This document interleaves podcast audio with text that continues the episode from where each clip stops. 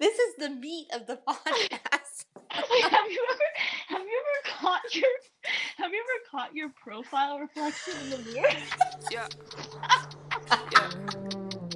Yeah. Yeah. Oh yeah. Look like a grandma. Yeah. Yeah. This is gonna be a disaster. Yeah. Yeah. Yo, yo, this shit feel like I won't ever make it home. Traffic's backed up, I got to get off of this road. Mm, Foot on the gas, I swear to God, I'm in my zone. You're listening to She's in Russia. I'm Smith, and I live in Brooklyn, New York. And I'm Lily, and I live in St. Petersburg, Russia. On this episode, we're talking about Pussy Riot. We're kind of trying to answer a few concrete questions about them, namely, who are they? What have they done? What is their political purpose? And ultimately, are they cool or not? Because that's something that's always been playing at the back of my mind. Like when I would hear reports about them, I just wasn't sure if they were for real or not. I'm going to be a little on- a bit honest, which you already know, but I'm going to be honest to our listeners that like I feel conflicted about devoting an episode to Pussy Riot because it's kind of like reinforcing this sense that they are important enough for us for us to make an episode about them. In some sense, I want to say like they're old news, and we'll sort of get to that at the end because literally like years have passed. But it, they actually the phenomenon I think it's important to break down because I think as we'll find out, there's a lot more going on there than it may seem like at first glance. So that's why we're digging them up out of the past, resurrected. I think that they do still have some form of relevancy. I kind of honestly, we can get into this later. I sort of feel like a lot of the dismissal of them is sexist. Pulling that card. Sure, maybe, but that's not like what my dismissal is based in. It's more like temporalist or something. So Pussy Riot often I think is construed as like a punk band. In some sense they are that, but I think a more accurate description of them is sort of like a political performance art collective. So the members aren't like stagnant. The group fluctuates, usually ranging between like three and like around seven members, and and not all of them play instruments. Though like sort of having like a punk aesthetic and punk lyrics are part of the performances they do do. They don't like have studio albums and they don't like perform shows where people pay money to go like mosh. I've heard up to 11 members, but yeah, totally. The and they're lot, most of them are anonymous. Right. Yeah. Their signature outfit has a balaclava. Any it's like sort of anyone can become a member by putting by wearing those clothes. Which is I think that's a cool thing. I think also the aesthetic is very cool. Like I'm sure a lot of people have seen pictures of them, but they're sort of marked by these like bright block colors. So they'll wear like a dress that's one color, that's a bright color, and then they'll wear tights that's a different other bright color, and then they wear these bright balaclavas. So it's like simultaneously very feminine and then also like drawing on like sort of like anarchists imagery. I don't know. Aesthetic, punk aesthetic. They chose yeah, like really bright colors on purpose, especially with, with the hats to not look like they were about to rob a bank. It just occurred to me that like I wish that everyone at the Women's March this January was wearing balaclavas and not pussy hats. yeah, that would be awesome. It would be so much cooler. Just think about the like increased cool level. Damn it. It would be increased cool level, and I think that their outfits contribute to like more conceptualizing them as a as a performance art group rather than a punk band because so much of their stuff is about like making a good visual experience that will be viral online and so mm-hmm. like a lot of the images of them are really beautiful. Like they'll have you know what they call protests in like the snow and it's like really snowy and in like red square and then it's like you know six or seven people in these like really bright outfits and the balaclavas. Can you talk about their forming? I think that's important. The context was basically between 2011 and 2013 there were a bunch of protests across russia and the overall slogan of all the protests was for for fair elections basically this was in response to essentially like medvedev passing power back to putin in 2011 yeah like i mean he announced that he like wanted putin to be president or something so putin had previously served two terms. Then he had served a term as a prime minister while Medvedev was president, and Medvedev had been prime minister before that. Medvedev announces that he wants Putin to run for president for what will be a third term. We've like maybe mentioned that before on, on the podcast. That actually isn't illegal, what like Putin running for a third term, and he didn't actually do anything illegal to like make that happen. It's just kind of symbolically rough in the sense that like It's just like you give power to me and then I pass it back to you. it's not so much about Medvedev like passing, it's that it was widely accepted that the elections that were then held were not legitimate. So between 2011 2013 there are all these protests and Pussy Riot was formed, I guess, the day that Medvedev made that announcement. In 2011. Yeah, in 2011 in the winter. So then I think November. So then like between November 2011 and February 2012, Pussy Riot has, is like perform like does a couple of these sort of like yeah performance art pieces, these like spectacles, like Smith was saying, very oriented so that like visually oriented, um, made sort of to be recorded on video. So, ex- so examples of, of these, like the two that I'm thinking of, the first is that following some protests in 2011 after Medvedev makes this announcement, they go on the roof of like the the jail basically where a lot of protesters were being held and they perform a punk song that the the protesters can see and it like obviously really scares the guards and stuff and they're unsure of how to deal with it. They're on the roof of this building. And then the second one was following these series of protests i mean the general protests by the russian public Pussy Riot does another performance slash protest. They call them protests, I think, in Red Square, where they sing this song that translates to like roughly to like Putin pissed himself, which is like they're trying to talk about Putin as being like actually scared to his core by this like series of protests that's been happening across mm-hmm. Russia. Mm-hmm. Yeah, and so like I think that context is really important because because so many people there were mass protests happening, there were mass arrests happening like in like at the protests. Pussy Riot kind of like in order to stand out had to do very had to think of ways to be like visible and and like extra. It's not it wasn't enough to just like come out on the street. Like that's sort of I think where these like escalating ideas of disruption came from, like going on rooftops or whatever, eventually leading up to I, what I believe was the fourth big protest performance of theirs, which was what got them arrested. Черные рясы, золотые погоны Все прихожане ползут на поклоны Призрак свободы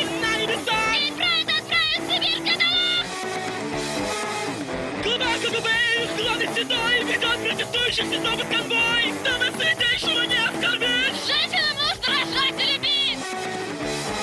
Срань, срань, срань, Господня! Срань, срань, срань, Господня! Срань, срань, срань, Господня! Срань, срань, срань, Господня!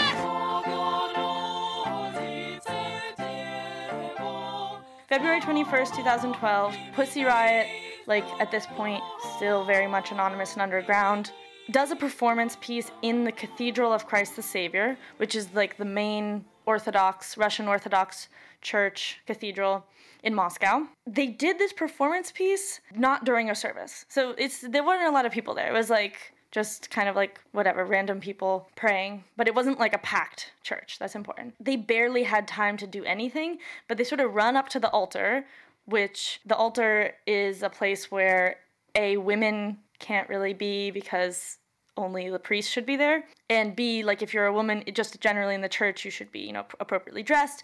And they run onto that altar wearing their brightly colored dresses with their bare arms. That's the only thing that was bare actually was their arms but Yeah, it's not like they're not like scantily clad. they're not scantily clad at all, but that comes up in the trial later that their arms are bare, covered in their. Their they have their bal- balaclavas on, and you know, like one of them pulls out a guitar, and they sort of they start to they start to perform, they start to sing that the song that they prepared for this performance, but they barely get to do anything before the security guards start pulling them away, and it's sort of a surreal. Like if you see the video from that, there's video that is like n- not edited because they also then later edited a video or they added an audio but in sort of the like the video that's not edited, it's like kind of quiet and echoey, which is strange because like the church is just really a big space and they like can't really like I don't know, did they not have amps or something? I mean, it's just like Yeah, I mean, I think one thing to like note is that so there's about four of them up on the altar at this point, and one of the people who ultimately ends up getting arrested is trying to get her guitar on, but she's swept off before she can get it on. So presumably that would have made more noise. right.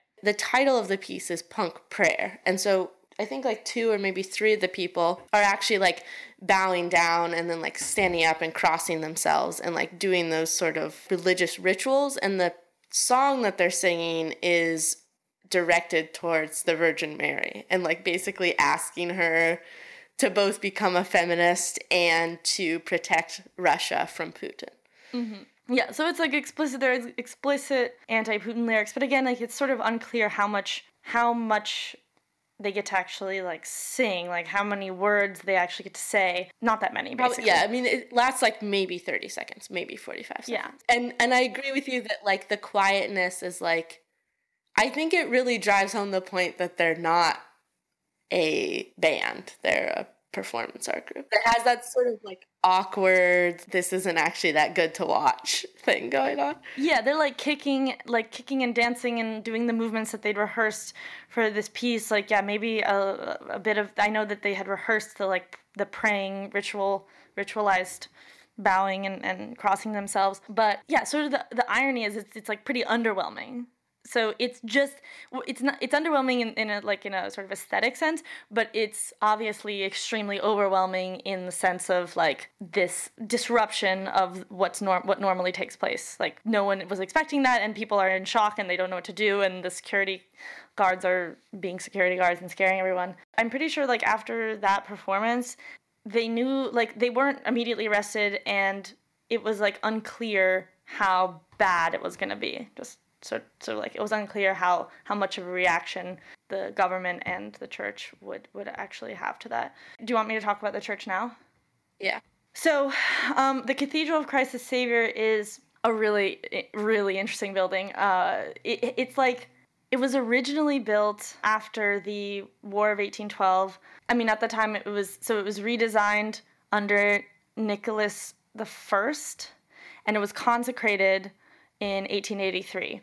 So it's just functioning as as a cathedral, as like a central cathedral until the revolution, um, the start of the Soviet Union, and then basically after the Soviet Union begins, it's decided that the church, the cathedral will be demolished, and they there are plans to build like a really huge what's called Palace of Soviets with like a statue of Lenin at the top, this like really epic structure that's like, you know, symbolic replacement of the church. Those plans fall through because World War II starts, I mean World War One starts rather, sorry. The church itself, like in in keeping with the ideology of the Soviet Union, which is atheist, the church is dy- like destroyed, dynamited, destroyed destroyed on on December 5th, 1931.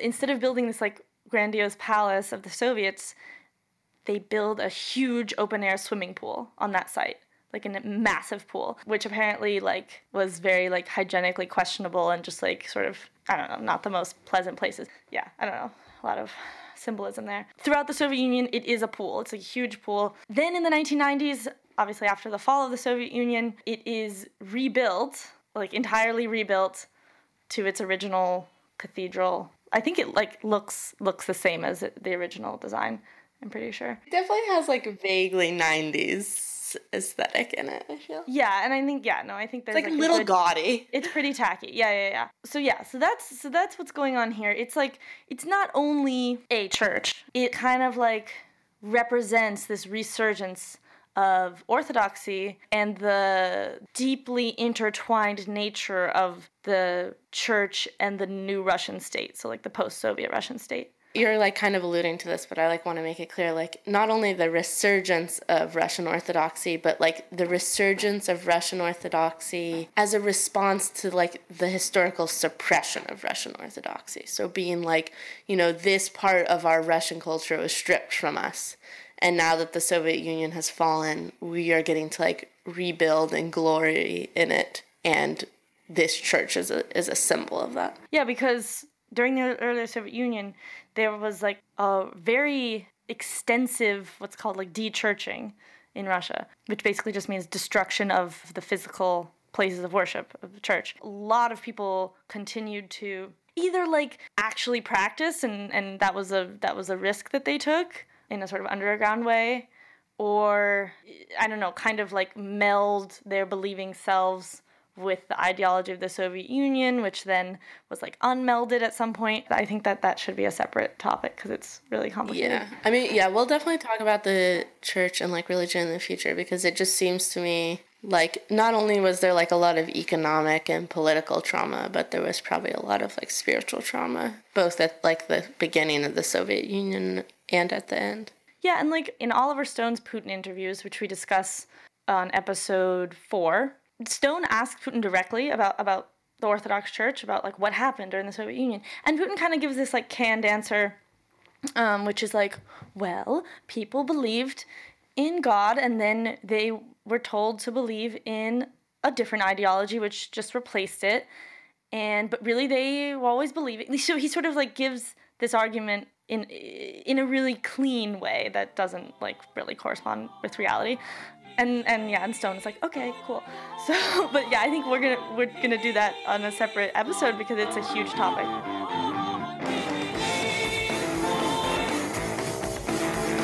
Цветовая хвала пронижешь вождей крестных от из черных лимузинов в школу к тебе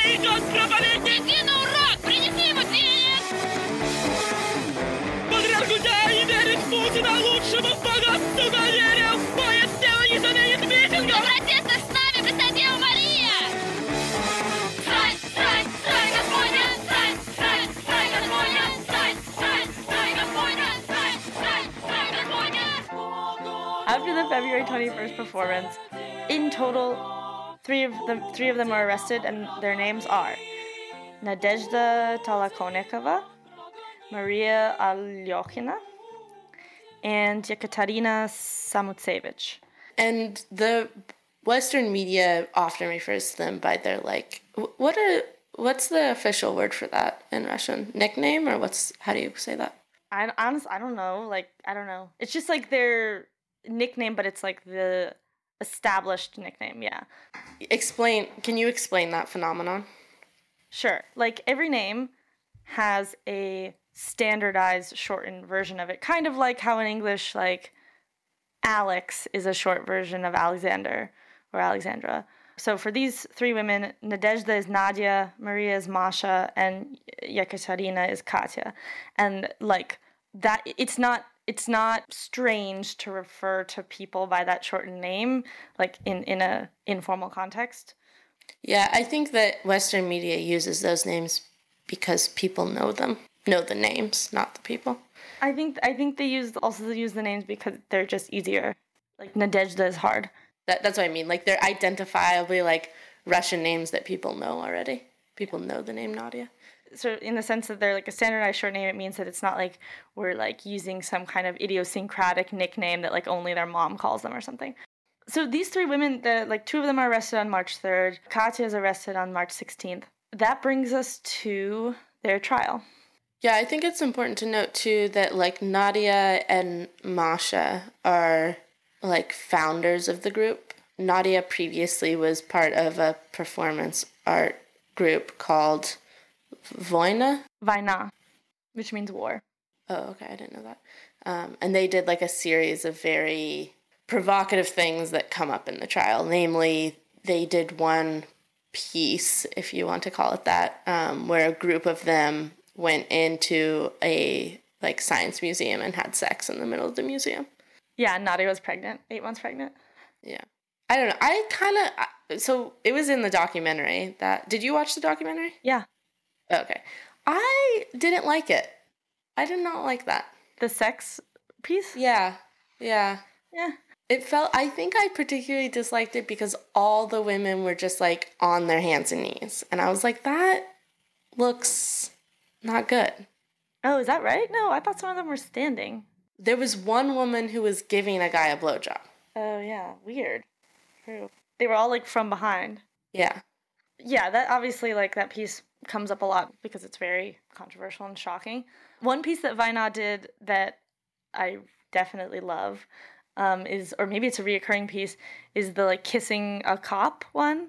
I mean, the, the we saw so in in the in the documentary, it shows at different times both Nadia and Katya participating in that, which is basically just running up to female police officers and kissing them, but like it, I mean, you know, I don't know. I guess it's not it's not like amazing or something, but it's just funny to see like their their, their faces and they ca- and like I like that it's particularly female, but you sound like you don't like it. Yeah, I don't.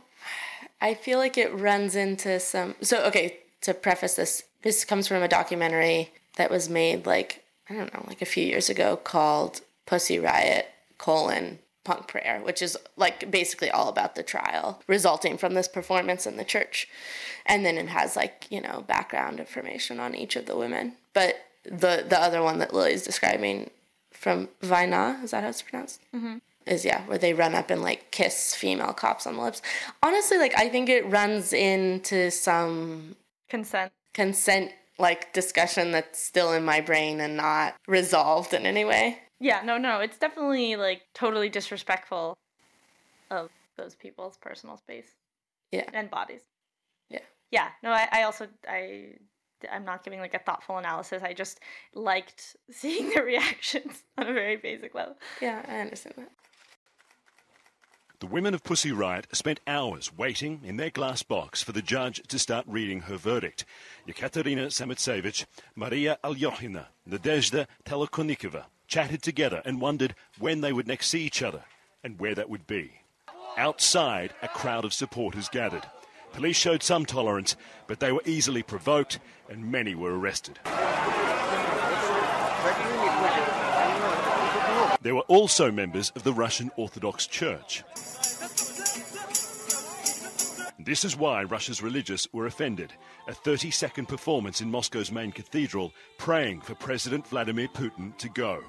The judgment took three hours to read, and throughout there was little doubt it would find them guilty. The judge frequently referred to their behavior as insulting and disrespectful to the Orthodox Church and all of Russia's faithful.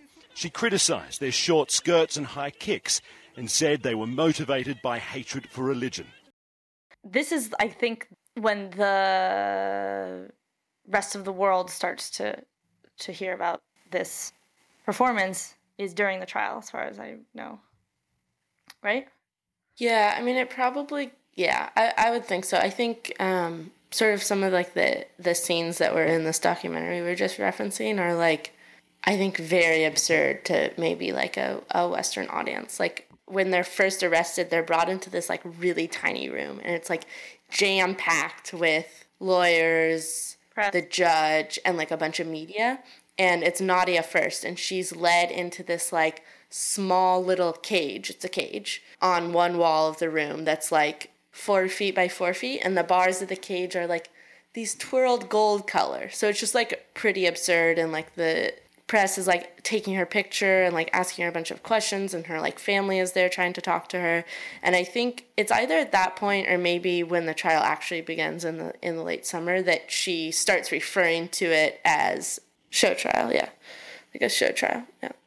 One of the main reasons that the trial gets a lot of attention is that it's just it is absurd and it so the punishment and the whole process just so it seemed to so not fit the crime basically.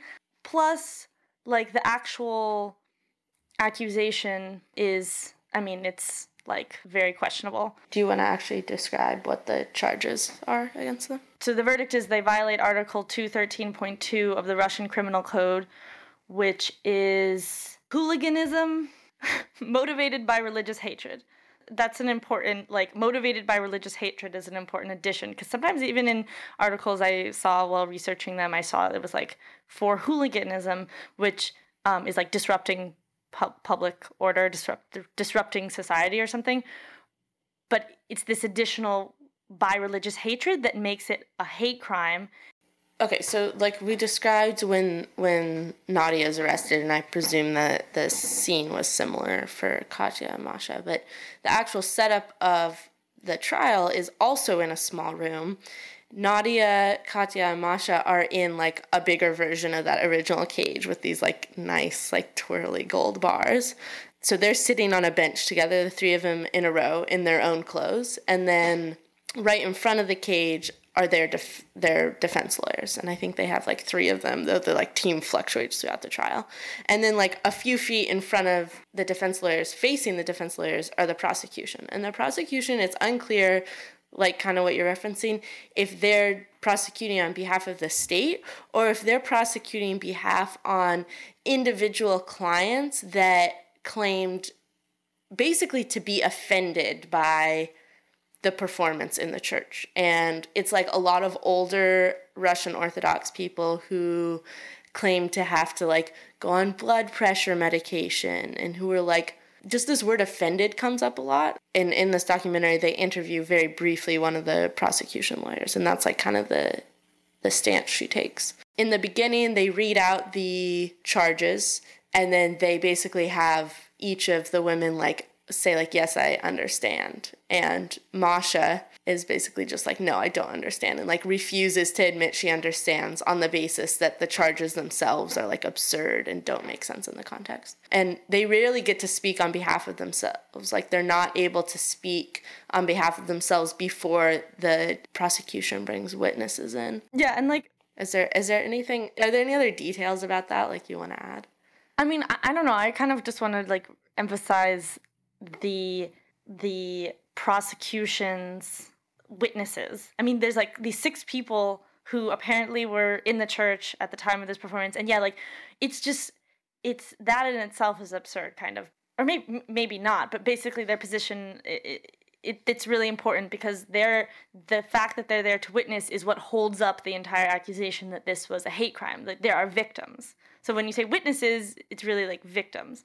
Mm, Maybe that's unfair of me to say that like question how upsetting that was for these people, but I'm just saying that that's like a really key part of the argument basically. Yeah, and I think also that this sparked a lot of anger within the Russian Orthodox community, as like you would expect, where like they shifted from being sort of, I guess, just like apolitical people to like more political people in that they are voicing their opinion in public space. And I think the extreme of that is in this documentary, they're just showing these like very uber Russian Orthodox people who the equivalent in my mind are like in terms of like aesthetic reminded me of like like super conservative biker types. No, in- it's like Hell's US. Angels. Okay, so here's the thing. The so you're talking about the crossbears, which is like they're these Orthodox activists, like pro Russian Orthodox activists, which are these like old guys in with like white beards, wearing kind of like gothy bikery outfits, and like they wear T-shirts that say Orthodoxy or da- or death. But Smith, like, apparently, so I also was like, oh my god, that looks like Hell's Angels. Like, they have like a Hell's Angels aesthetic. Apparently, they literally are a biker gang as well. Okay, that makes sense. That's just like so ridiculous to me, though. and they're just like talking about they specifically talk about Nadia because she has like she's like the founder, she has like the most visual presence and she's like the most beautiful of the three. And they're just like talking they like you reference her as like a demon. They're like she's a demon. Back in the day like she would have been killed immediately. Yeah, they re- they call her a witch. They called them witches as well. Talk about them Yeah. like have, being burned. But that's an that's an I think an extreme example of the like Russian Orthodox response. But yeah, these are these are like extreme people. th- Yeah. Those guys. Well, yeah. So there are there are protests held by members of the like a lot of people, a lot of Orthodox people come out and protest, not just these guys. And during the trial, the women like um, when they're showed on like TV, like talk shows, like when the trial is discussed on like a one of the state-run talk shows, in Russia. in Russia. They are like also everyone's discussing, sitting around discussing how like they were like possessed or they're demonic and like how evil they are. And then they show like images of the three women and they're the images have been like edited so that they look kind of like they're like I don't know, screaming or distorted or something. Um, yeah, it, it's yeah, it's very frightening. So yeah, that was a that's a, like an important um, sort of piece of manipulation that's also happening on the other side. It's just something to note is that like both or potentially a lot of members of Pussy Riot, I don't know, but definitely Nadia and I think and definitely Masha studied art history. Nadia also studied philosophy and there's so there's that and then there's also she was like purposely kind of taking on this role of like a of the Soviet dissidents of the past. She was like um Yeah. yeah, and and like the the fact that she was calling she was directly hearkening back to um show trials of the 30s. Just, I really quick want to summarize this era that Nadia is referencing of these show trials. So, from between the years 36 to 38, there were a lot of what they called show trials, which was basically indicting millions of people, did you say? No, I don't think that there were a lot of show trials. There were a few show trials and there were a lot of arrests. Okay, there were a lot of arrests, a few show trials of like higher up Communist Party members who were accused of being Trotskyites. And essentially, they were put on trial, forced to make a confession, and then sign like a confession that had been pre prepared for them. Um, and the show part of a show trial is like a combination of two things, as far as I can tell. It's first that like there's not actually due process because the intent is to get a confession and then convict a person. And also that it's like this public theater for as a way of instilling fear in people across the country because the the implication being like oh you too could be put in this position where you will be convicted and either killed or sent to uh, gulags. Is that like a fair summary? Yeah, and I and I think like so again like it started with the upper echelons of the Communist Party, this like arresting and accusing people of being enemies and Trotskyites, but it it eventually expanded down the the ranks, like down the hierarchy to regular people, and it's just like it's important to note that like affected everyone and this sense of terror and fear that you were going to be arrested or someone you knew or loved was going to be arrested or was arrested or take just taken away in the night like that was everywhere. Okay. very so the, the show trials were sort of like the theater aspect of it but on an everyday scale this is the period of time where people could just disappear at any time. People would rat each other out for, for but for actually nothing And then I think the other, so yeah, you kind of mentioned like Nadia studied philosophy and like art history, and that's, I, I don't know exactly how to describe them, but they're like intellectual people in a lot of ways. Like their performance is definitely derived from like intellectual beliefs. Um, and, and the other trial that both Nadia and I think Masha reference is Brodsky's trial. And I don't know that much about that, only that he was a poet and he was i guess he was probably convicted under like not adhering to he was he was convicted he was like called like a, a parasitic element or something meaning like he did he was like he didn't serve any purpose in society. Because he just wanted to he just, just wanted to sucking on the teat of mother russia with no contribution. you teat sucker get out of here get, get out of here. Yeah so you have these like enemy of the state elements in the 30s that's like the most common accusation. But yeah parasite was a thing that dovlatov was accused of. Okay. So so like artists were confu- were accused of being parasites? Yeah right if they're not like conforming to socialist socialist realism.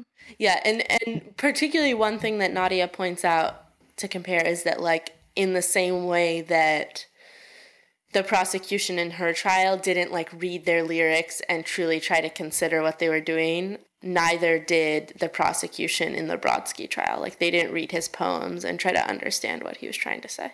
That's like that's comparison. I think the point here that we're trying to make is just that like Nadia is is leaning on this history of protest. Like she's very much she very much identifies with these like very pivotal moments in history.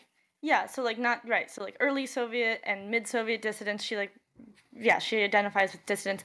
And also like uh, when she's in prison, Nadia has a, a a correspondence, an ongoing correspondence with Zizek. Did you know that? Oh, I didn't know that. No. Which is just like yeah, that was like honestly surprising to me. Maybe not that surprising, but um Did you read any of them or it doesn't say Yeah. anything? It just says that no, they have an ongoing. I I read some of them. Okay. I mean, do you want it? So Nadia wrote like a fair amount, I guess, while she was while she was in prison, like kind of detailing the conditions and apparently this correspondence with Zizek. Do you want to talk about those things now? Oh yeah, I guess we can we can talk about the conclusion of the trial, which is that they make these closing statements and mm-hmm. I so I read the full transcripts n+1 published like the full transcripts which weren't in the documentary. They like cut out like really important stuff, which I feel irritated about. Of the of the final speech? Yes, yeah. Yeah, because apparently their closing statements are really amazing. Yeah. Yes, they are. And in the movie they're like kind of bland mm. because they just like they like cut out all the meat of it. But so Katya goes first, and basically her closing statement is like this really kind of detailed analysis. Did you read these? I did not read them. No. Okay. So her her closing statement is like kind of this detailed analysis about how the Russian Orthodox Church has been used in its like resurgence as a tool of the state and that you that the state is simply using like religious symbols to propagate their own like oppression of the people. Okay, wait. I kind of just want to read some of this cuz I think it's good. Is this Katya? Yeah, this is Katya.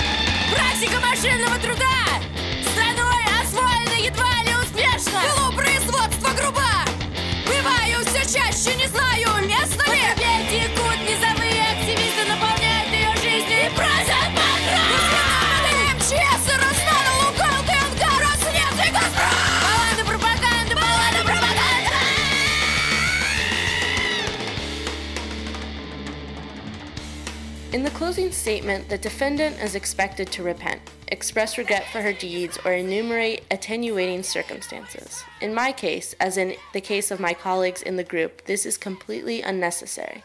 Instead, I want to voice some thoughts about what has happened to us. That Christ the Savior Cathedral had become a significant symbol in the political strategy of the authorities was clear to many thinking people when Vladimir Putin's former KGB colleague Kirill Gundyaev took over as leader of the Russian Orthodox Church. After this happened, Christ the Savior Cathedral began to be openly used as a flashy backdrop for the politics of the security forces, which are the main source of political power in Russia. Why did Putin feel the need to exploit the Orthodox religion and its aesthetic? After all, he could have employed his own, far more secular tools of power. For example, the state controlled corporations, or his menacing police system, or his obedient judicial system.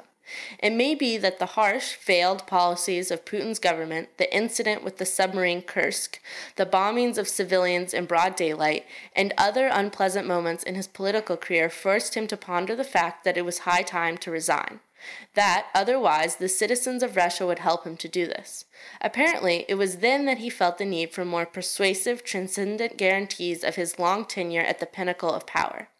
It was then that it became necessary to make use of the aesthetic of the Orthodox religion, which is historically associated with the heyday of Imperial Russia, where power came not from earthly manifestations such as democratic elections and civil society, but from God Himself.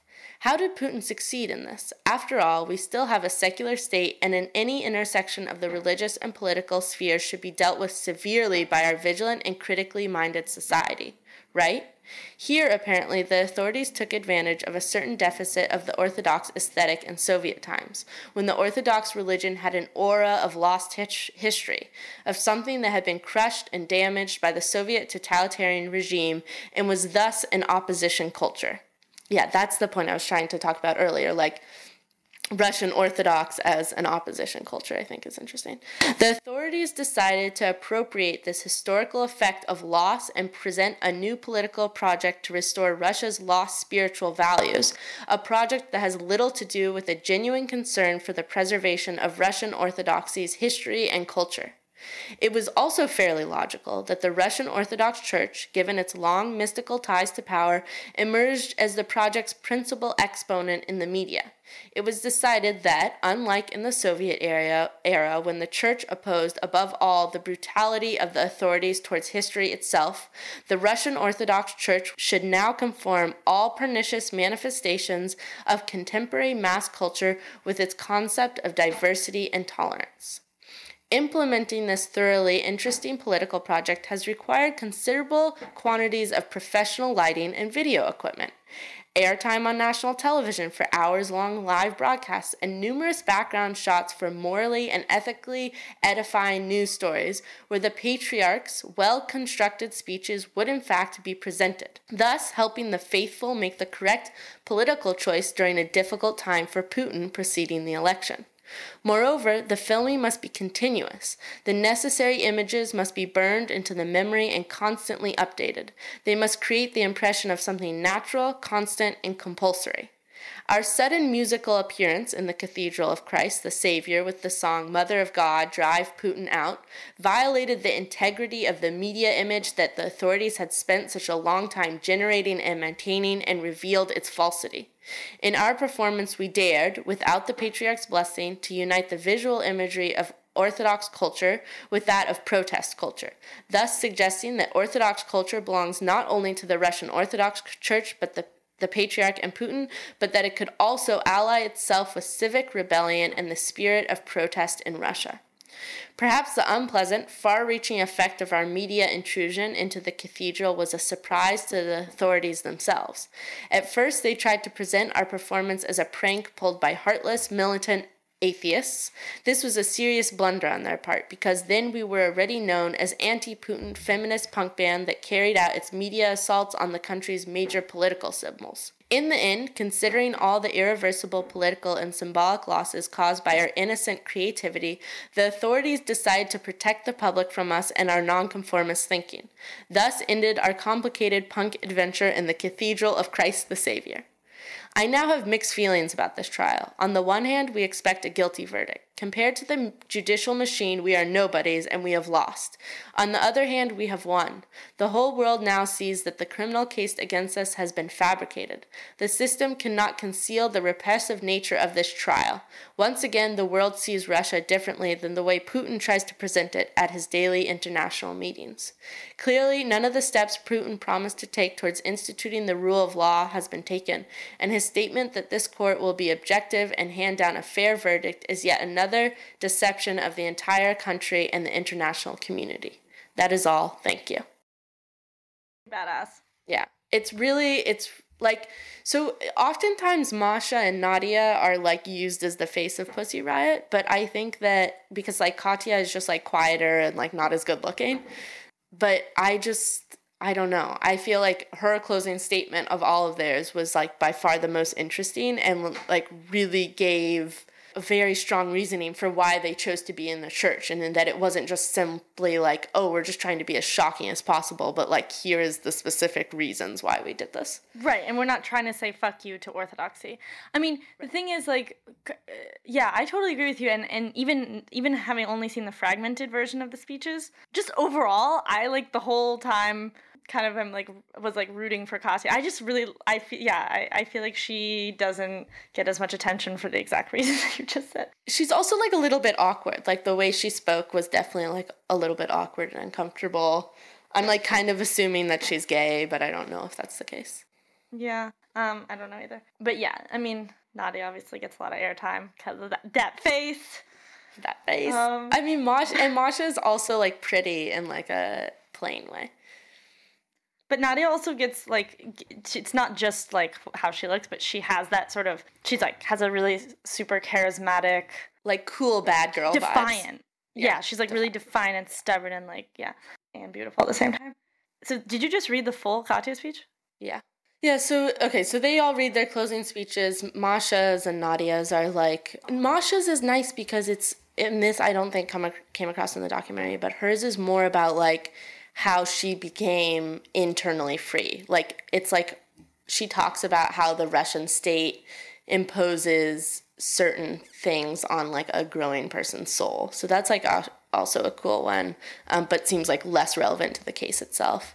And then Nadia talks about she just kind of talks almost about like what they did and what the reaction to it has been and just like talks a little bit about how there were like um, russian orthodox people who were like supportive of her and like christian in that traditional way of like forgiveness Well, I just liked how after each woman speaks, after each one gives their closing statement, the court, like the small audience at the court, applauses, applauses, applauds, applauses.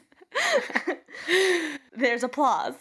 And at one point, like one of the I, I don't know who says this because I think they're not on camera in, in the in the documentary, but I think it's the judge is like, "We're not in the theater, people." Like, it's so, so funny, is so perfect. Yeah. Uh, yeah. Okay, so yeah, they're given their verdict. drum roll Oh, I'm, I'm gonna say it. Okay, their verdict is two years in a penal colony. yeah a penal colony just sounds like such a Kafka. Yeah, well, I was gonna say like draconian or like what penal colonies still exist? It's like saying like a leper colony or something. It's just like I labor thought. camp. I don't know how else you want to call it. I mean, yeah. it's a it's a labor camp. I they do use the word penal colony. I'm just like saying it sounds so weird to hear that in like 2012. Yeah, and but then but then okay, okay so like they there's this verdict, but then um sort of surprise twist at the end is that Katya, the one whose speech Smith just read, she like like makes this announcement that she's like actually I have a, a, another lawyer, like a new lawyer that no one's seen who's going to present just this woman just comes in who's going to present a counter argument. What is that called? Like this is she's going to present a counter argument to the to the verdict. Yeah, basically they they get a chance to appeal the verdict in like a different day. It's a different day. Yeah. And and this is oh this is one thing I just want to note is like the first day, you know, they look how they look when they're arrested, but like I think they come out at three different occasions and like each time Katya's hair is shorter and by the end she just has like asymmetrical like very short on one side, long on the other side haircuts. Oh yeah, I guess I didn't really notice her hair changing that much. Cute. Um, she introduces new lawyer. Uh, the lawyer makes a quick statement that she's like, actually, Katya didn't even have a chance to do anything at the performance in the church that you that you all, the judge, etc., have accused her of doing. So I like she doesn't she's not included basically in this verdict. And then they show a piece of the video where like the where Katya like is trying to put on a guitar and basically the security guard as smith mentioned before like takes her off off the altar before she even gets the guitar on so technically she didn't like commit the crime that um, the other two did Yeah. And then like in the in the movie there must have been some editing, but it's like and then the judge is like, "Okay, her sentence Yeah. is suspended." yeah it like seems like no time has passed like the lawyer makes a statement and then the judge is like okay fine yeah you can go and then she just gets to walk out immediately. Yeah. Yeah. But I mean, I'm sure. Oh, I just wanted to make a little comment from from the documentary about like how kind of amazing their parents are. At least the way they're shown in this documentary, the parents of we- sort of get a chance to meet the father, Nadia's father, Katya's father, and Masha's mother in in series of interviews. Um, and I I just love Katya's father. And like he he kind of like he's like yeah the girls used to come and like rehearse in our apartment. And he, he he's a little bit like conservative like doesn't really approve of everything that they do. But like accepts and is like happy that they're protesting. And then i love at the end how he like after she's arrested he has this he has this photo of katya being arrested. And it's just like it's a black and white photo with like police all around her. And he's like i'm i'm gonna like send this to all my friends so that like they can like tell their family and friends that i have a daughter like this or something. And he's really proud of her. Yeah. I know. I, I at first I didn't like him because I thought that he was condescending, but then like he he started to grow on me throughout because even though it's like apparent he doesn't understand why she's doing what she's doing, he's he is very supportive of her and then in the end he's really proud of her. Yeah, I love that line. Like I want them to be able to say like he, I have a friend who has a daughter, like a college friend who has a daughter like that. Like yeah that they would also be proud of her. I think that's nice. Let's let's talk about what happens in prison. Nadia writes a, an open letter in 2013 from her penal colony, constant, what we call that, labor camp in Mordovia, Russia, which is like it's east of Moscow, like the whole country. but it's like not that far east is sort of what I want to say. Not that far from Moscow. It turns out this like camp that she's in, it's known as like one of the harshest, one of like the worst worst place that in terms of conditions and working conditions and living conditions. Um, it's a it's a female labor camp, and Nadia decides to go on a hunger strike, and she announces it in this open letter in September 2013. Basically, she just writes this letter describing like like really horrific conditions. The women in this camp they sew police uniforms all day, and basically they're like systematically deprived of sleep. First of all, they work like I don't know, like between 16 and 18 hour days. So they only sleep like let's say like 4 hours a day. And then at any point like she talks about how like as a punishment you can be deprived of like food, you can be deprived of your like hygiene rights, quote unquote, which means like you you can't take shower, you can't like do anything. You can be de- you can be not allowed to go to the bathroom and the punishment could be for whatever like f- not fulfilling your insane quota that you have for the day for how many uniforms you have to sew. And she talks about how like they're sewing on like especially if you're new you, you you're using like an old sewing machine. And if you're new you you don't you get like the shittiest one and it's constantly breaking down. And like though the camp like receives money to fix equipment and to keep equipment up they don't use it for that. And so she was like i literally taught myself how to like fix my sewing machine and just like she was like you know your like hands are bleeding because you've just been like sewing all day and and then like something breaks and you have to fix it so that you can fill your quota. I mean it's it's just like a fucking hellhole. I, I don't really know like th- there's also she gives like really awful detail about like the this the bathroom which like a hun- like hundreds of inma- in- inmates use this tiny bathroom and like the pipes will break and they'll just be like shit all over the place. I mean, it's just like a disgusting, horrible place. Yeah, that's fucked up. Yeah, and there's also like people are beat, you know, like as sort of a regular kind of punishment by guards. People live in kind of like fear of having what you know whatever it is like these quote unquote privileges like getting food and sleep and hygiene um, revoked. So there's just a sort of constant fear of that. Plus, you're just like tired all the time and overworked. I just don't even understand like how she is like able to write or read and she goes on a hunger strike which she's eventually hospitalized for. Oh oh god one of the like horrible uh, abuses in this colony is that so it's it's all women. They're like anytime they like need to go somewhere basically they are given like forced basically like gynecological examinations the idea being that they could be like hiding something in their vagina I'm sure that was not a gentle process, basically. And those were like really regular as well. Those like descriptions sort of um, inform what they're doing now, which is like so.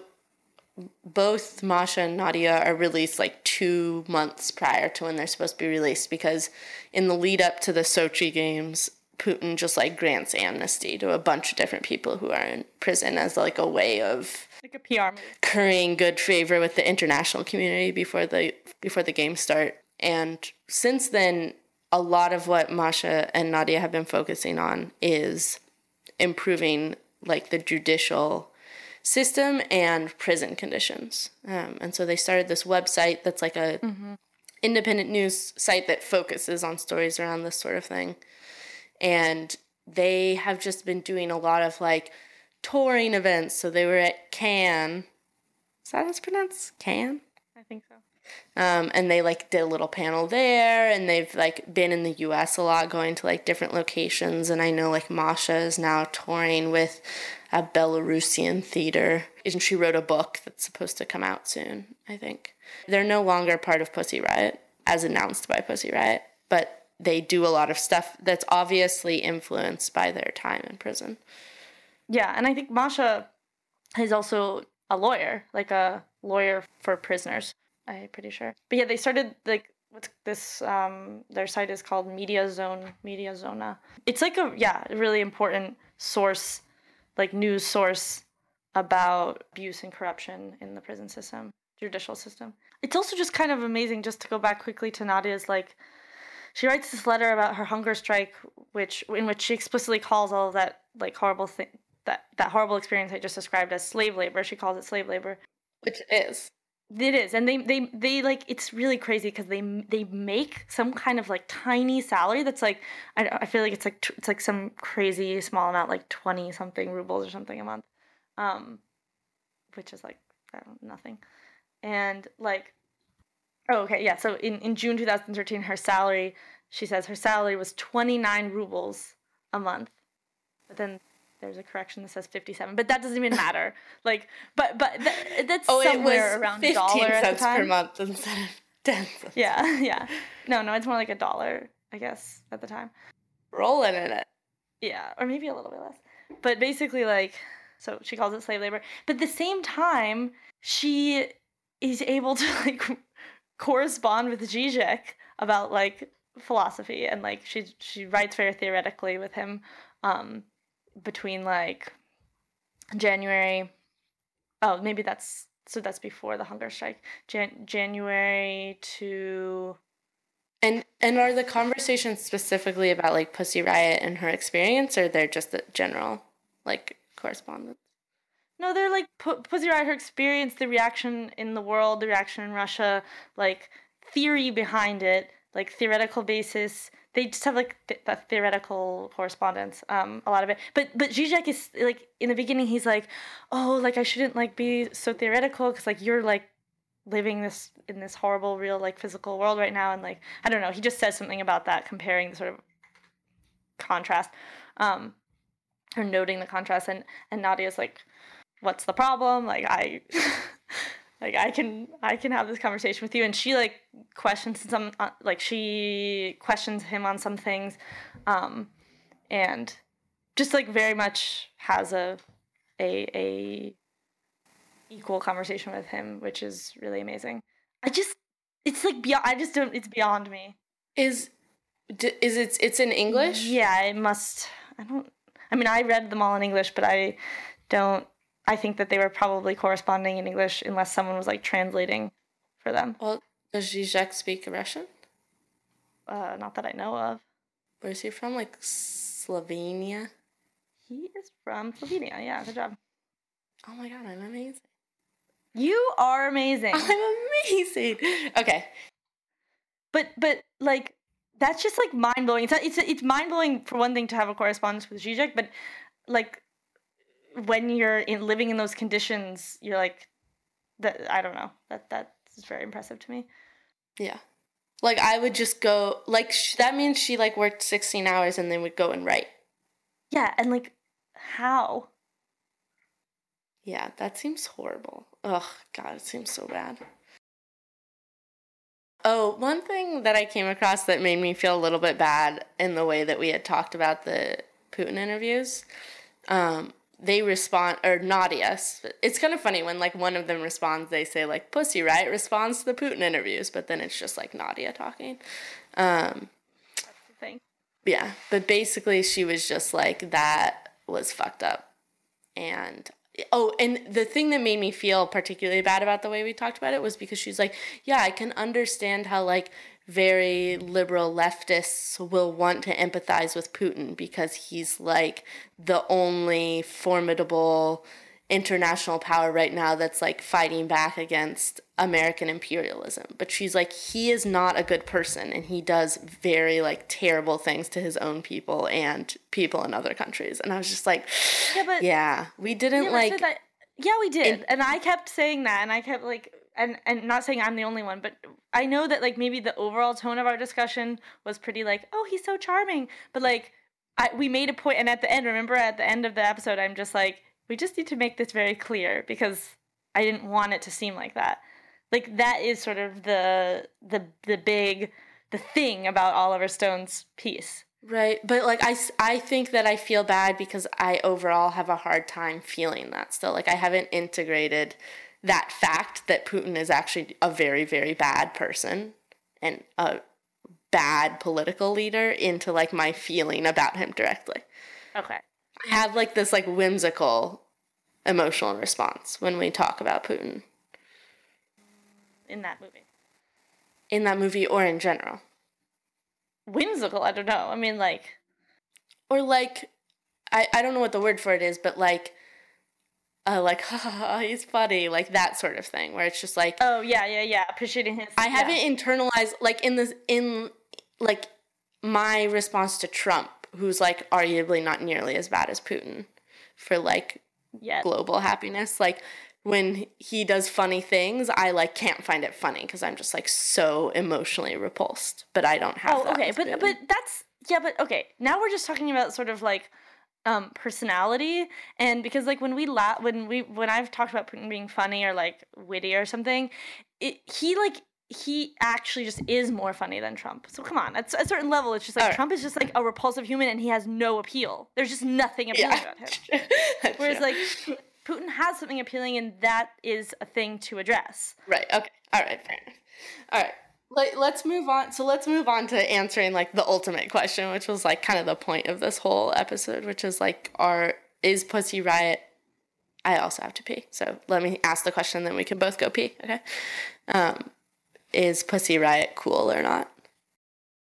What's behind the question, are they cool? Like, behind that question is just like, are they cool now? But there's also, was their performance, the performance that got them arrested, cool? Or was it passe? Is it considered lame? I mean, is it, do we feel like it's lame? Is that what's behind the question? Or do you mean like, The Western media portrays them as cool because they're like rebelling against the state, and American media loves that in this like very particular and like kind of Americanized way, or maybe Westernized is fair. But we're just trying to find out like, do the youth in Russia think it's cool, and like, do we think it's cool? And I don't think we should go into too much like justifying, but I'll say if I think they're cool or not. Ready? Are you gonna go first? Yeah, I can go first. Fine. I think they're cool. Really? That's it? Yeah, Seriously? yeah. I mean, yeah, like I think that what they did is cool and that they are very intelligent and I like appreciate that. I'm not um I'm like less into at least what Nadia has been doing more recently. Um like the music videos, I don't know, those don't do that much for me. Can you explain what those music videos are? Yeah, like uh, very recently, um, in response to Trump Trump's election, and then following that, Nadia, again the like pretty super charismatic leader one, has has basically made a ser- a couple of, like a couple of pop music videos is how I would describe them. they they so they're pop music videos, but they're specifically political. They're explicitly political. Like the one, um, specifically the one about Trump was like uh, her. The lyrics were about like how he is like shutting down the country from all types of quote unquote outsiders. Um, and she like lists the specific groups like that that Trump has explicitly offended. Yeah, and it feel it does feel sort of um Mm, poppy. Yeah, like vanilla or something. like yeah it's like when something that was radical becomes mainstream It's because it's like for an American audience because it's like in English. She also did one around Eric Garner's death that was also in English. I think it might have been her first English one. And that one felt less vanilla or poppy, whatever we want to call it. i don't think it's because it's an american audience i think we're looking at the difference between like a, a mainstream piece of art that's like receiving money and really high like well produced and one that isn't that's like underground and cheaply produced. Yeah, that's true. But it does coincide with her like international debut. yeah like she wants to like i'm not saying that's a that's wrong of her to do that no but you're saying about international debut I'm just trying to like note that at like the same time that she gets a lot of notoriety and money, it's because she's getting international attention and she's suddenly making art for a non-Russian audience. And so it's it, we should be like more lenient with what she produces in that realm because she doesn't have the full context. Mm, I don't really agree with like she doesn't have the full. Okay, I guess she doesn't have the full context in the sense that she didn't like grow up. Yeah, that's what I mean. I'm not saying like she's not capable of like understanding the political setting or whatever. But I just felt like the Trump video was like pretty basic. Yeah, that's what I'm saying. And so so but I don't know how like light we should be with that because like for example, the um other members of Pussy Riot who remain anonymous like they've they've they've always been anonymous have made statements uh basically like saying that they don't agree with what uh at least what like Nadia definitely what Nadia's doing, but what Nadia and Masha were were doing together, which was performing using the name Pussy Riot. They explicitly these anonymous members also had like explicitly rejected the the invitation or potential invitation from a number of pop stars basically uh, showed their support. A lot of people like in in the American music industry when the girls were on trial and uh, like Madonna, more than just Madonna. Anyone else? Bjork. Bjork, yeah. Like people, really, really, really famous people, especially in the music industry from the US, like praised them and showed support for them. And I think like the reaction was like we appreciate like your support madonna but like we're never gonna perform in a setting that in like a capitalist environment in which like we perform for money basically. Um and and and it's not just like capitalist but like that's madonna sort of and all these pop stars are like hyper examples of receiving money for your entertainment talents. It's not like they said like we hate you madonna but that there's a tension there between what like some of the anonymous members have said and then like what Nadia is now doing by like making these pop videos that have like 2 million views on YouTube um, and presumably receiving money for them. There's like s- Well, serious and and it's it's published under the Pussy Riot account too. But right, which is the problem, I think. It's not the yeah, problem. I guess I guess I just think it's unreasonable to think that somebody who has that much um, international visibility at this point would just continue to do what she was doing before. I don't think that the members of Pussy Riot necessarily want her to not do what she's doing. I think that they don't want her to use the name Pussy Riot because I think it represented different values. Yeah, okay, maybe so. Okay. It's like she's just using the the brand basically. Okay, so we think they're cool but with like qualifications. Qual- qualifiers. Well, I mean, who's they? So we w- these three women I think are like admirable people and they've gone through an experience that I at least at least two of them that I you know don't like that is horrible. Um and managed to like be super throughout that like s- extremely articulate and dignified and just like it's they, they're they've in that sense like they I, I appreciate them and admire them. And yeah i mean that's like that's sort of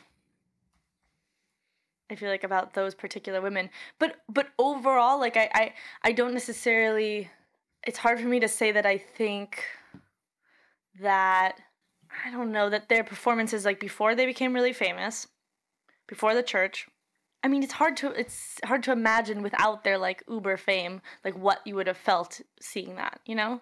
what I if I didn't know that they were famous. Yeah, like if, if this whole trial hadn't happened and you had just in that time, like in 2012, seen the performances like before the church and then the church. Like maybe I would have just been like, that's kind of lame, and like moved along. Yeah, maybe. Or maybe you would have appreciated it as like like as a aesthetic piece, like as a piece of art. Yeah. or maybe as only as a protest. I don't know. When I talked to a couple of my friends about this, basically, like my friend was saying at the time when it happened, again, the context of these, the context was these like huge protests about having fair elections and against elect- electoral fraud. Yeah, like people were just like, people like my friend were like, oh, that that's cool. Like when they heard about this performance in the church, like, yep, like that makes sense in this context, and that's you know okay. But like a couple of things in addition to that. Like, well, she personally like basically thought like as a as a piece of art it was like kind of stupid and like she said like everyone all like everyone in her kind of circle agreed that it was like a like a tacky like kind of lame performance but it's just like that's just bad in in, in aesthetically like in terms of Artistic merit. yeah, artistic merit. A, but so that sort of sort of the reaction ended at that for, for her and for a lot of her like for her friends, and it made but it made sense in the context. But it was like a tacky piece of art. But then like when the church reacted as strongly as it did, and and then like the church and and and the government, um, she was she basically said like the really unfortunate effect of Pussy Riot is that if anything like there's been like a a res- even stronger resurgence of this of of orthodoxy like for example, teaching theology at schools, um, like even things were like implemented kind of like as as a, a backlash. Backlashes are terrifying in like every context. Yeah. They're always bad. Yeah. Like like my my friend was basically like wishes they hadn't fucked with the church because she believes that it made things worse and like but this so another element though is then once the trial started like maybe people knew you know about this kind of thing like these these these that these penal colonies existed or like that the judicial system was that way. Maybe they knew on some level, but this trial, because it was so famous and so publicized and everything, made that like explicit for people. So I guess that's also like a important effect. Uh, she also said, I don't know, it's hard to sort of describe this, but that like this event and then everything that happened, so like starting in 2012 and then the repercussions it was like very much like according to her like viscerally the beginning of a new and worse era for russia But not caused by them, just like m- marked by them. yeah and like kind of so this is putin's third term and that just that pointing out that that was like markedly worse than than under medvedev um and i think like katya's letter kind of like speaks to that oh i don't think that we have covered like how bad of a reaction pussy riot got in russia like overall Okay. really bad super negative Talk about it. and guess so Masha Gessen, very important Russian American journalist, she wrote a book about Pussy Riot. One of the critiques of the book is that it doesn't fully cover the extent of the negative reaction to Pussy Riot's performance in the church in Russia. So like overall, like yeah, maybe my friend said it was just like, oh, it's a tacky art performance, but she's the minority. I mean, overall, like it was extremely offensive to a lot of people. You can imagine anyone with conservative leanings, and then like even liberal people and like members of the opposition didn't like it because it basically made opposition to Putin seem like so radical that it was it, it just pushed people away even more or made or or made people able to say like oh yeah like this is the alternative these like insane girls who are like trying to destroy the church and Russian and Russia the heart of Russia or something Yeah. and then there's a crazy like not crazy but a really disgusting reaction probably that probably across the board of like kind of like the sexist reaction that you mentioned in the beginning of kind of like talking about them as these like silly naughty girls. The liberal apparently the um nemtsov boris Nem- boris nemtsov who was shot um who was an opposition leader he said something about like spanking them or something like hi- No. highly inappropriate. Like people just so so it wasn't just like super conservative orthodox people who didn't like this. I mean it, it was overall really negatively received. I think that's important because even the girls themselves the women themselves speak about that uh during the trial about how like the thing that they do is is an art form and it's contemporary art and that like russians especially don't understand it kind of Yeah. Yeah. because they're like not educated in contemporary art. Like Katya makes a statement. She's like, "No school teaches contemporary art like properly, except for the school I went to." Yeah. um, Except for my school.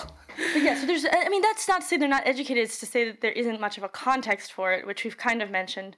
But it just it it's just an important thing when you have like just to note the contrast between like every member of the West, from you know established politicians to pop culture to normal people, um, at least on, in the liberal side, like responding super super positively to Pussy Riot, and then like both liberal and conservative, a lot of people responding super negatively for various reasons, from it's like naughty girls to it's super offensive to my religion to like my friend being like it's tacky art piece um, that also had really bad repercussions.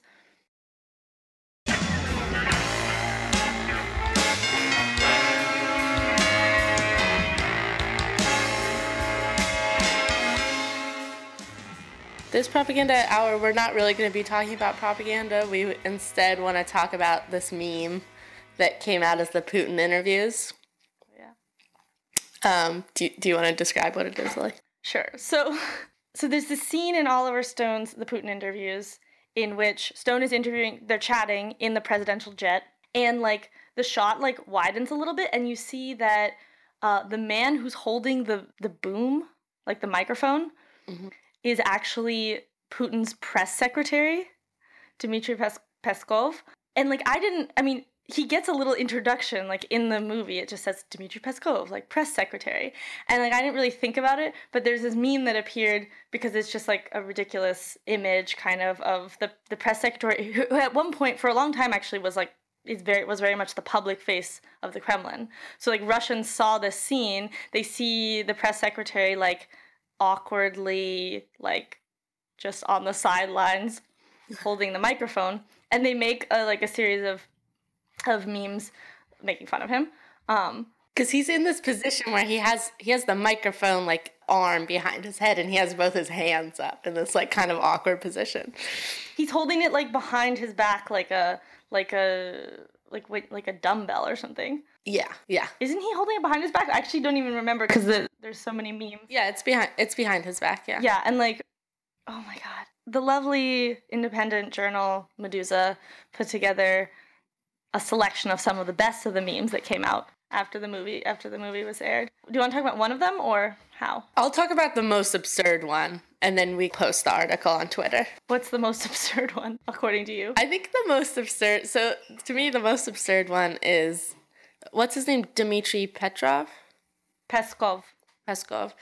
He's standing, and then somebody has like, I don't know, like turned him into an eagle in some way, where he has like these massive wings behind him, and then Putin is like riding his shoulders, and it's the picture of Putin from when he was on a horse. I don't know. I think that's probably the most absurd one, or the one most worth describing. There are other ones that take from like American pop culture. There's a scene from Clockwork Orange where he's been like he supplants one of the um like gang members. There's one of him as Luke Skywalker. That's that's kind of my favorite. As Luke Skywalker. But we'll we'll post this article on Twitter and probably post some of the images to our Instagram so people will be able to see it. It's just like I feel like it's a good example of like some of the awkward staging that was going on during the mm-hmm. Oliver Stone interviews. Yeah. Just like like what is he doing?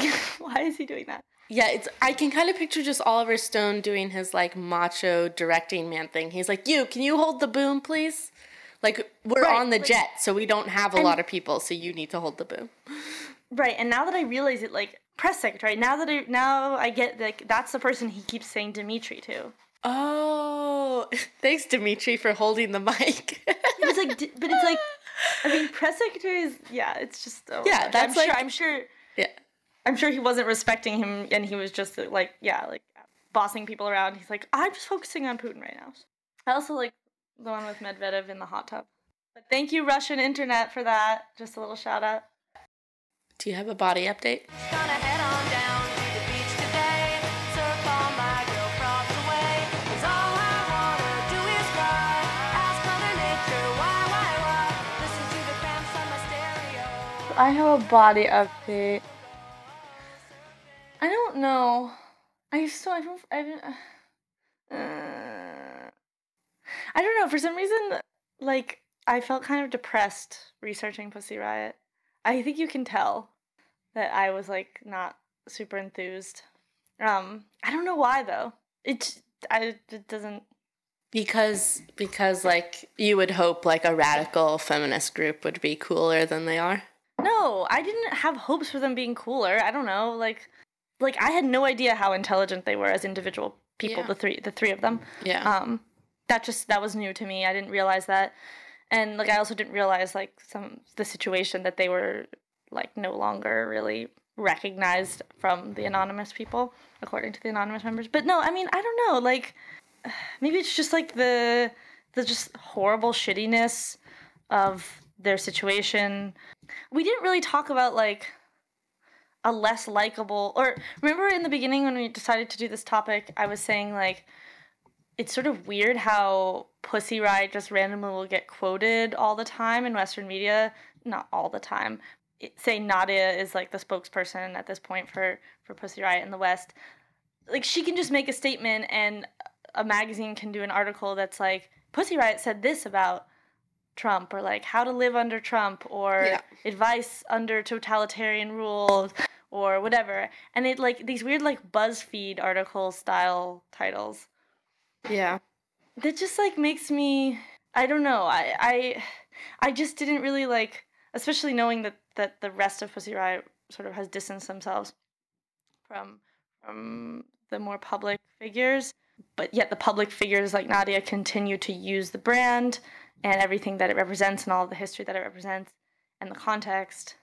But that also like like yes, she she did these pieces and she's suffered a lot and she she did these specific performance pieces in, in, in Moscow, but like why does that give her like right to be I don't know, like voted all the time and have like have a pub like have a really like do you know what I mean?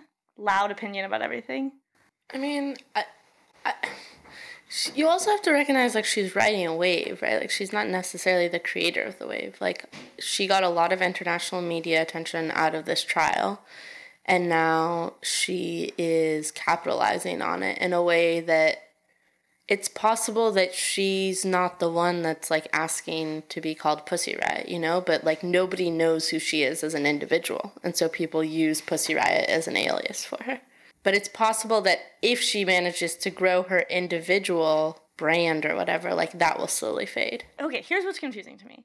I see her like philosophical, theoretical writing from her time in prison, from the trial, her like speeches, etc. And then like that seems to me to really contrast with some of the statements she's made more recently, which I feel mm-hmm. like are much more puffy. Do you not agree? Yeah, I I, I Puffy see what you're like, saying. I, I don't know what the word is for describing that like genre of BuzzFeed article that is like five words to know under totalitarianism. It's like this weird Disney fa- Disneyifying of protest culture. Yeah, like cap capitalizing on protest culture because BuzzFeed's article BuzzFeed's BuzzFeed's articles the reason that You just like said they, BuzzFeed again. Oh my god, BuzzFeed. Jesus Christ. BuzzFeed's titles are written that way specifically so that people will click on them. And you know, it's like it's like explicitly like a monetization tactic and yeah, that like that clash between like the medium and the content is really uh, kind of disturbing. yeah. But plus, I, I honestly feel like her the, the statements that I've read from in those like BuzzFeed esque articles are not like that are like interesting. I agree. I agree. But I did I read one um interview that she was talking she referenced the Pepsi ad with Kendall Jenner mm-hmm. and she was like, Yeah, that was like fucking dumb or some something along those lines. So like she is aware of that like commodifying of protest culture, but I don't know it just seems like there's not a lot of like actual thorough content from her in recent years and I'm not sure why that is. Yeah, it's just confusing though because I feel like you get the idea from the state her statements in trial and, and her letters from prison that she has the capacity to make much more substantial texts or statements. Mm-hmm. That that that bothers me, and and like maybe I don't know if that was what was depressing or if it's just sort of like the maybe it's just a symbolic kind of it's symbolically depressing to like for me that like that her art nadia specifically is making those kinds of videos like i described about trump those like super Yeah. poppy music videos and comparing that to like the kind of performance pieces they were doing in moscow in 2012 Yeah. it's like It's following like a na- a traditional like sellout narrative.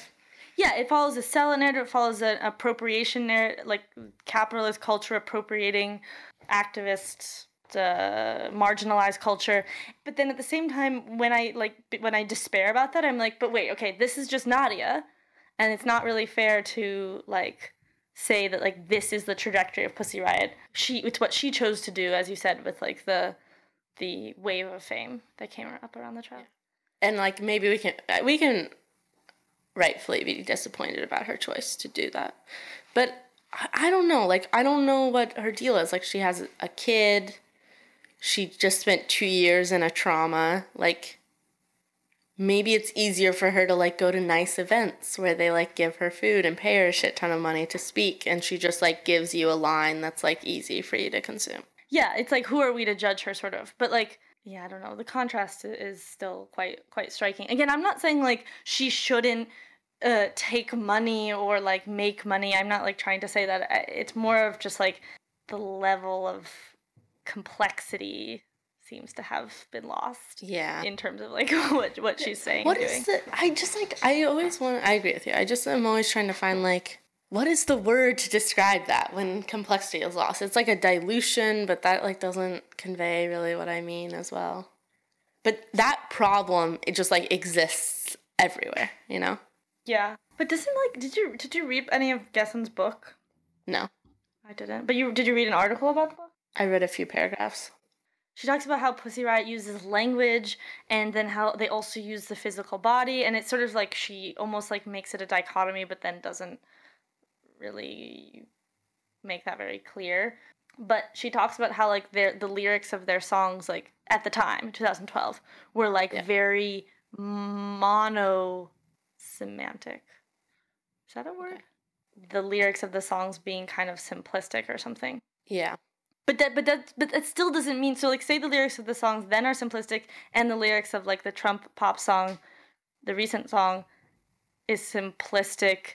I still feel like because of what what Nadia had like said as a as a person, not during the performances, because of her explanations and her articulateness and like her education, I just felt like there was more behind the other ones. Yeah, I mean, I, I agree. I don't think, and I don't think necessarily if Pussy Riot's lyrics are monosemantic, that that means that their overall performance is simplistic. Like, again, they're not a band, they're not lyricists, they're performance Right. artists. And that's yeah. I don't think monosemantic is a word. well, we just made it one. Okay, so no body update then? Your body update was an emotional update about Pussy Riot? Yeah, that I feel depressed. Yeah, Zone. Paid today. Gas up in my tank. Trust me when I say nothing's in my way. That's the end of the episode. Thanks for listening. Our theme music is Shit Happens by Tierra Whack, and you can follow us on Twitter and Instagram at She's in Russia. And definitely go check those places because we'll be posting in- more information and links about this episode.